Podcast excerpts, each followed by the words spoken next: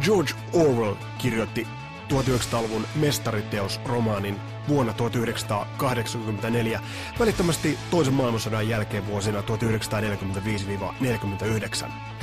Tuossa romaanissa Orwell pelottavastikin maalas sitä, että millainen tällainen tulevaisuuden yhteiskunta saattaa olla. Miettikääpä kaukovarjostinta. Eikö ole ihan kuin tämän päivän internet? Ja siinä Orwell osui täsmälleen oikeaan. Mutta sitä George Orwell ei pystynyt maalaamaan etukäteen, että miten loistava musavuosi tulisi vuodesta 1984. Ja nyt otetaan toi vuosi käsittelyyn. Silloin tehtiin upeaa, upeaa musiikkia, mutta silloin tehtiin yksi levy, joka nousee edelleenkin arvioituna nousee älykkäämmäksi, taitavammaksi, osuvammaksi ja aikaa kestävämmäksi kuin yksikään vuonna 1984 julkaistu albumi. Tämänkertaisessa Kasarilapsissa käsitellään Iron Maidenin mestariteosta nimeltään Power Slave. Mun nimi on Vesa Wienberg, tää on Kasarilapset ja tervetuloa matkaan mukaan!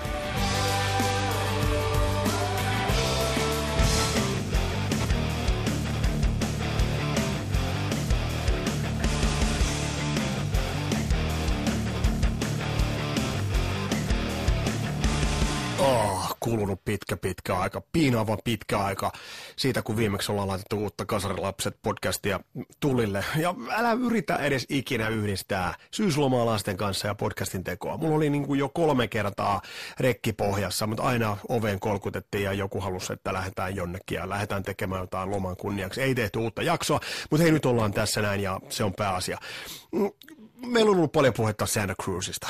Otetaan nyt sen verran kiinni, että toi Catharsis-levy tuli ulos ja se on oikeastaan yhtä heikko ö, esitys kuin mitä noin sinkut, lukusat sinkut siitä antoivat vähän niin kuin osviittaakin. Soundit ovat käsittämättömän muoviset, se on todettu jo aikaisemminkin. Biisimateriaali ei vaan riitä. Mutta mä voin olla myös väärässä. Voihan se olla, että toi ottaa tulta alle Jenkeissä, koska on toi soundi nyt yhtäkkiä ja yhtä kaikki, se on vaan sen verran pohjoisamerikkalaisen tekotavan ja, ja makukäsityksenkin varassa tehty. Ja löytyy tosta muutamia valopilkkoja, ehkä tämmönen biisi kuin Smoke Signals, kantaa ihan hyvin tuollaisella nätti popkertsillä, on tässä hetkensäkin.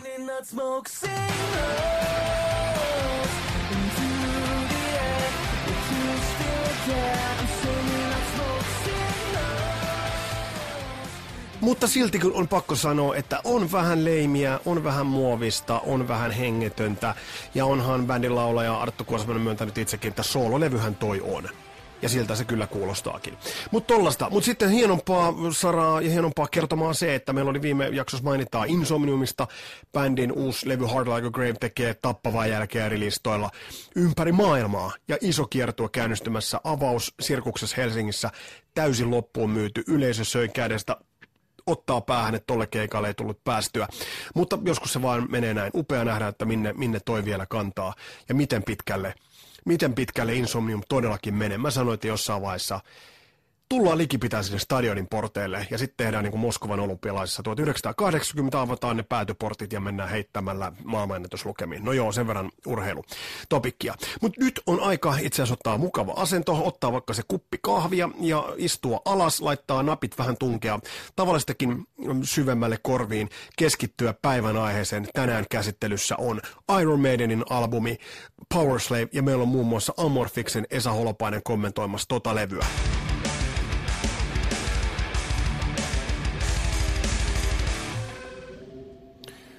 Se oli tuollaista syksyä loppuvuotta 1984, kun mä sain tämän ensimmäistä kertaa kuuluviin. Mystistä, pelottavaa, jossain määrin uhkaavaa.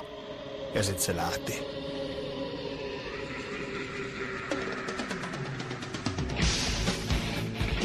Tämä ei ollut eka biisi, jonka mä kuulin äh, Iron Maiden Power Slave-levyltä. Muistaakseni jossain äh, jonkun mystisen Mikko Alatalon juontamassa puhelintoivekonsertista jossain muussa olemassa oli Aces High-video.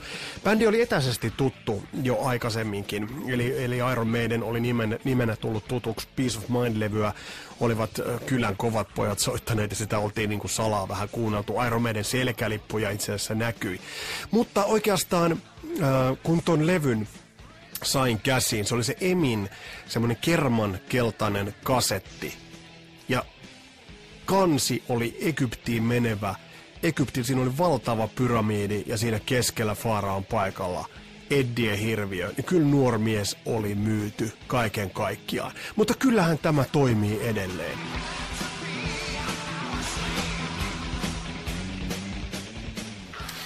Kiinnittäkääpä muuten huomiota näihin taustalauluihin, mitä tällä levyllä meidän käytti oikeastaan aika aktiivisesti. Mä oon aika paljon miettinyt, että minkä takia meidän ei käytä näitä harmonioita enää, miten tuolla levyllä käytettiin. Tuolla taustalla hienot ulinat.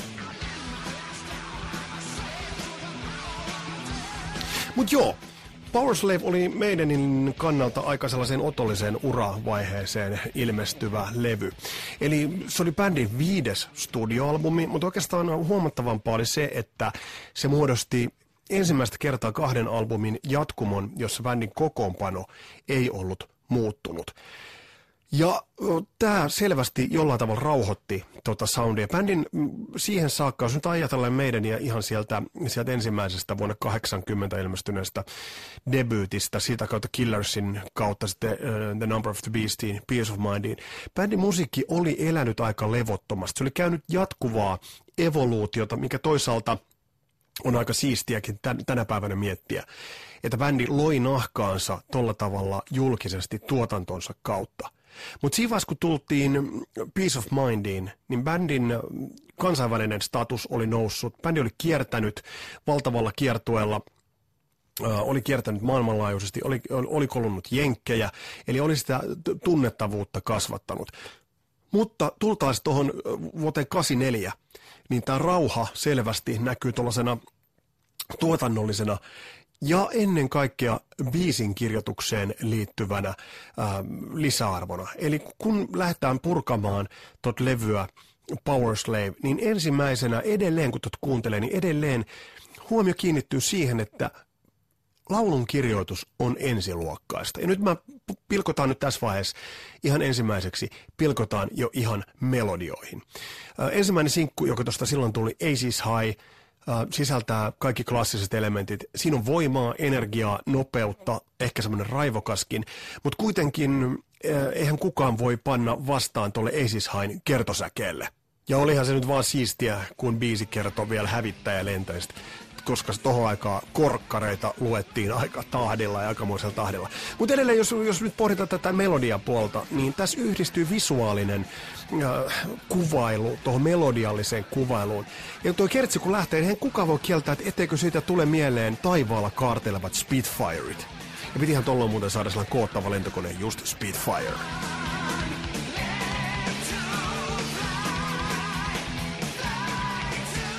Ja kuunnelkaa nyt jumalauta noita stemmoja. Siis käsittämättömän upeat. Miksi meidän ei tehnyt noita enempää?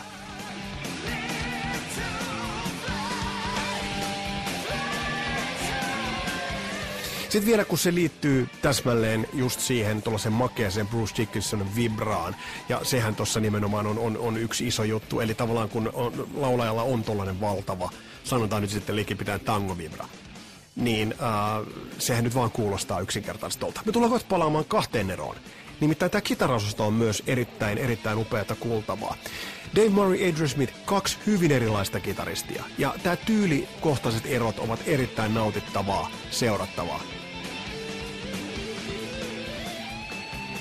Ja sitten lähtee Adrian Smith.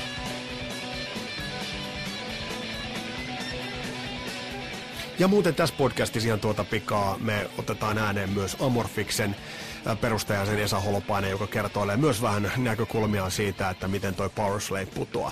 Mutta mut tässä on sitä melodiaan liittyvää neroutta, mitä toi levy piti sisällään. Ja sitä löytyy kautta ton levyn. Olisi oikeastaan vähän vääryyttäkin lähteä nostamaan yksittäisiä helmiä. Uh, Two Minutes to Midnight oli sinkkujulkaisu. Hieman ehkä sitä silloin pikku jantterina ihmettelin, että oliko toi nyt sitten sinkkujulkaisun väärti, eli oliko se nyt semmoinen kappale, joka kannatti nostaa sinkuksi. Mutta tullaan tuossa kohta palaamaan siihen levyn ikään kuin temaattiseen voimaan, eli siihen intellektuaaliseen puoleen. Vaikka pitää muuten muistaa, meidän ei ole missään vaiheessa alleviivannut omaa asemaana minään älykköbändinä.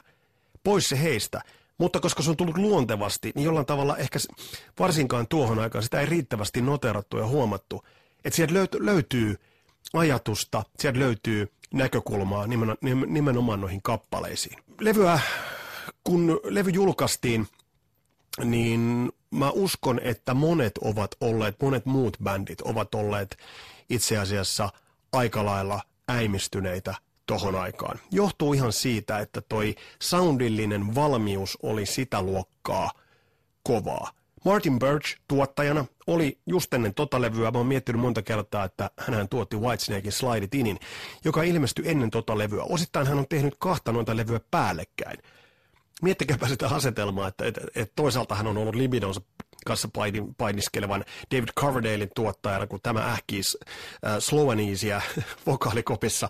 Ja sitten toisaalta on ollut äänittämässä, kun Bruce Dickinson The Air Raid Siren vetää Ei siis haita. Et onhan ne tuottajillekin ollut ihan mielettömän hienoja, hienoja aikoja. Mutta miettikääpä, että mikä on ollut bändien reaktio tohon aikaan, kun toi levy on tullut markkinoille. Ja ky- kyllä mä muistan edelleen itsekin sen, että koska silloin ton tuoreeltaan Karhulan kemuksesta, muuten siinä on muuten ihan siis jo muistelun väärti. Karhulassa Kotkassa oli liike, kemikaalia, kemi, siis kemikaalituotteita ja musiikkia. Eli siis tämmöinen naisten huulipunia ja sitten toisessa puolessa hevilevyjä. No anyway, tuolta mä sen sain, ja kun mä sain sen äh, kasetin, niin toi veti puoleensa niin vahvasti toi levy, että edelleen äh, se tuntuu jollain tavalla ihan loogiselta – Äh, siis todellakin loogiselta, koska toi levyn voima tulee siitä kaikesta lahjakkuudesta ja talentista, mitä tuohon levylle on, on haalittu. Ja se ei ole millään tavalla luonnottomasti ylitsevuotavaa, vaan se tulee todella nätisti sieltä. Mutta tämä levyn voima tosiaan, kun, kun mennään näitä biisejä läpi ihan melodiapuolella, niin jopa levyn hi- huonoimmaksi monessa yhteydessä äh, sanottu kappale Back in the Village sisältää loistavia melodiallisia elementtejä. Mä voisin tehdä tästä podcastista neljän tunnin mittaisen, jos me käytäisiin kaikki musiikilliset nyanssit, mitä tuolta levyltä, levyltä löytyy. Mutta mun on pakko nostaa yksi esille, ja tästä puhutaan vielä Esa Holopaisenkin kanssa. Ja yksi semmoinen, asia, joka on tehnyt Iron Maidenista Iron Maidenin, jota on kopioitu ja jota ei ikinä ole täysin pystytty jäljentämään niin, että siinä olisi ollut ihan sama nerous, luontevuus ja helppous. Nimittäin jo mainittujen Adrian Smithin ja Dave Murrayn kitarointi. Tästä löytyy loistava ja ehkä mun mielestä paras esimerkki löytyy Powerslavin ykköspuolen loppupuolelta löytyvästä kappaleesta Flash of the Blade, jonka toi kitara kudelma, mä käytän nyt siitä sanaa kudelma, se on niin sakea, monivivahteinen, melodiallinen ja taitavasti orkestroitu. Plus, että kuunnelkaapa, miten Steve Harris tulee tukemaan kahta äh, tykkiään laitahyökkääjänsä tulee sitten keskeltä tukemaan bassolaineillaan, jolloin siitä bassosta ikään kuin tulee se kolmas kitara, melodiallinen elementti. Ja tämä tosiaan Flash of the Blade kappaleesta löytyy, kun mennään tähän kitaraosuuksiin, niin tämä on kerta kaikkiaan häkellyttävä. Hienosta kertosakeesta puhutaan, vaikka tämä biisi ei ole ikinä ollut semmoinen niin korkeammalle rankattuja. Mutta kuunnelkaapa, kun nämä jantterit lähtee tähän kitarailotteluun. Tuolla taustalla kuuluu Steve Harrisin basso hienosti.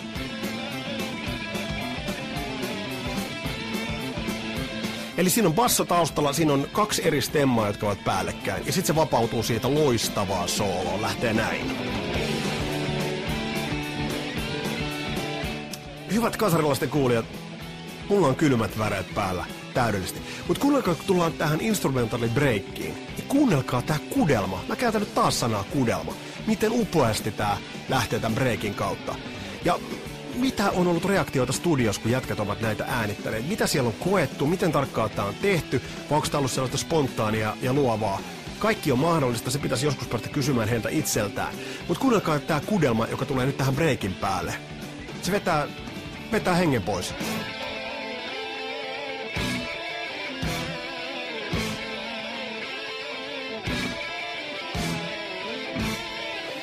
Mitä tohon nyt voi sanoa? Neroutta Neroutta. Ja me kuunnellaan Neroutta. Ja sitten lähdetään kertsiin. Ja hyvä biisi, kannattaa kuunnella yhtä kaikki. Mutta tässä niin näkee niitä elementtejä, joista toi levy niin musiikillisesti, musiikillisesti tehtiin. Ja mä tiedän, siellä on Rhyme of the Ancient Mariner, jonka voisi niin ikään yli kym, reilusti yli 10 minuuttinen järkäle, jonka voisi niin puida, puida osiin, ja se varmasti sen, sen tekisikin. Mutta yksi näkökulma, minkä mä tuon tähän, on se, johon mä totesin sen, että tuossa ihan alussa, että toi on älykkäin levy, mitä ää, vuonna 84 tehtiin. Mä väittäisin, että toi on älykkäin levy, joka tehtiin 80-luvulla. Ja mä melkein väittäisin, että toi on luontevasti älykkäin levy, joka tuossa genressä on koskaan tehty. Mä en voi olla ihanematta sitä mm, ajatusta, joka on ton ö, lyrikoiden taustalla halkiton levyn. Lähdetään Aces Haista, joka kuvaa taistelua Britanniasta, ilmataistelun kaikkia hienoja elementtejä.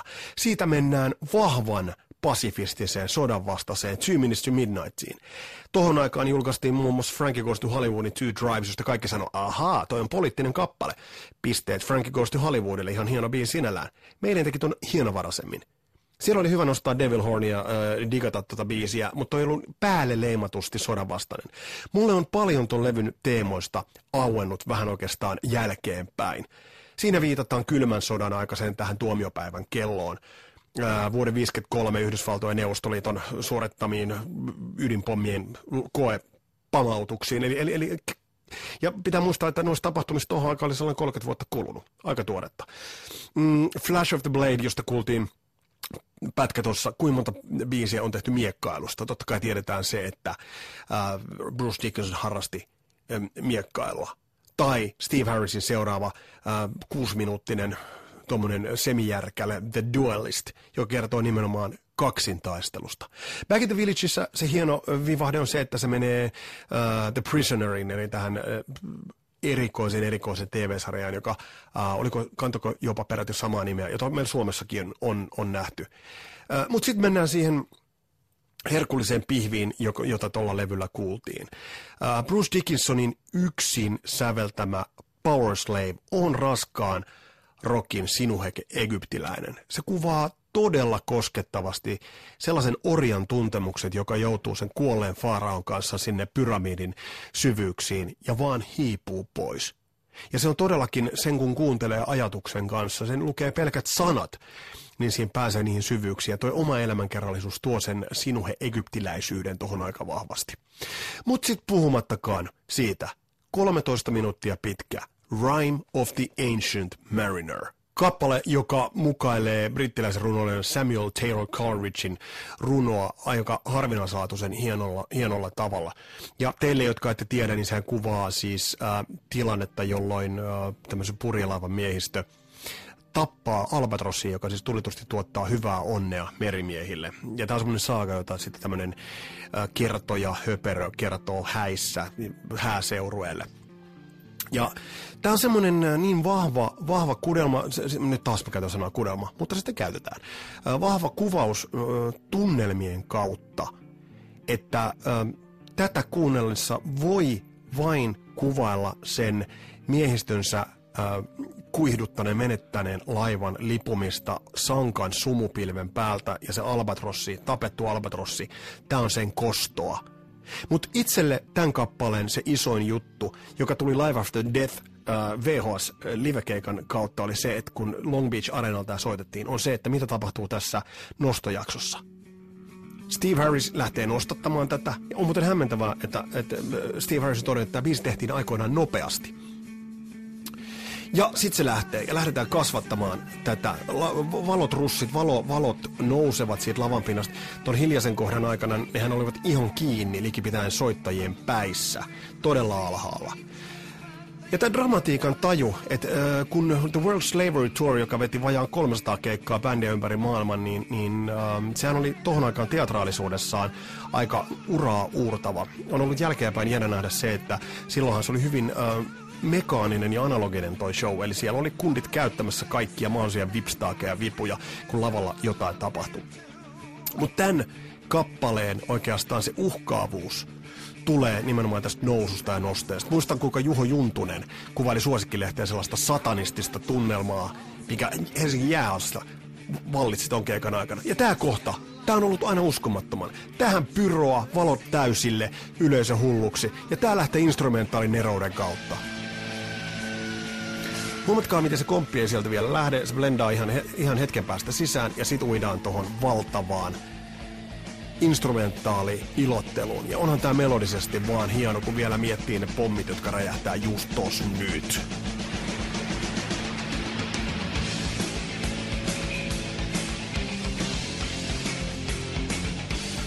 Ei tuossa vaikeasta asiasta ole kyse. A-molli, F, G, C sinne väliin, siitä se lähtee, ja sitten loistavat, loistavat kitaristit kaiken kaikkiaan. Eli tässä, tässä niin nähdään sitä, että tämä, tämä levy todellakin kantaa sitä niin ehkä äly, älykkäimmän levyn titteliä mun, mun ja kasarilasten virallisen, virallisen luokituksen, luokituksen mukaan. Eli se todellakin oli niin hengästyttävän älykäs, melodinen, monipuolinen musiikillisesti kattaus kaiken kaikkiaan. Mutta hei, kysytään Amorfiksen Esa Holopaiselta, että mitä hänelle Powerslave merkitsee? No Powerslave on ehdottomasti meidän levyistä mulle kaikista läheisin ja, ja tota, se The-levy levy, että tota, Samuelen Time sen jälkeen oli ihan loistava, mutta Power Slave on semmoinen, että se sisältää oikeastaan kaikki ne meidän elementit. Ja muistan, kun nuorena poikana sitä tuli luukutettua, niin erityisesti nimikappale ja sitten Rime of the Ancient Mariner oli semmoisia teoksia, mitkä niinku kolahti ja kyllä niinku Power Slave on semmoinen levy, mikä pyörii edelleen tuolla rotaatiossa meidän kiertopussissa.